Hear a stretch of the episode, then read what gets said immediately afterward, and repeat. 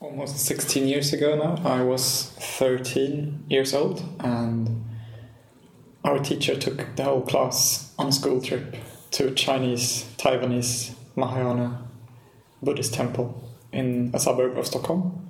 Yeah, that was my first encounter with the Dharma outside the school books.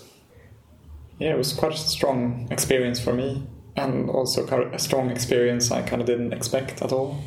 So we came to this temple and we were shown the huge shrine room with all the rupas and paintings and all the rest of it. And there was this venerable, this nun, a Malaysian woman who I think she told us the story of the Buddha's life, showed us the shrine room, and then we more or less just left and went back to school again. But it was strong enough for me to want to go back. So the same day I went home, fetched my train card, and went back to the temple on my own borrowed some books, talked to the nun a bit more. I even bought a mala. I have no idea why, but I wanted to have a mm. mala, so I bought one. And I don't think I know exactly what was so strong. I think there was something about the whole atmosphere.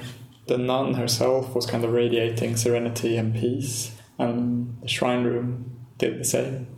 And I think I found that to be attractive.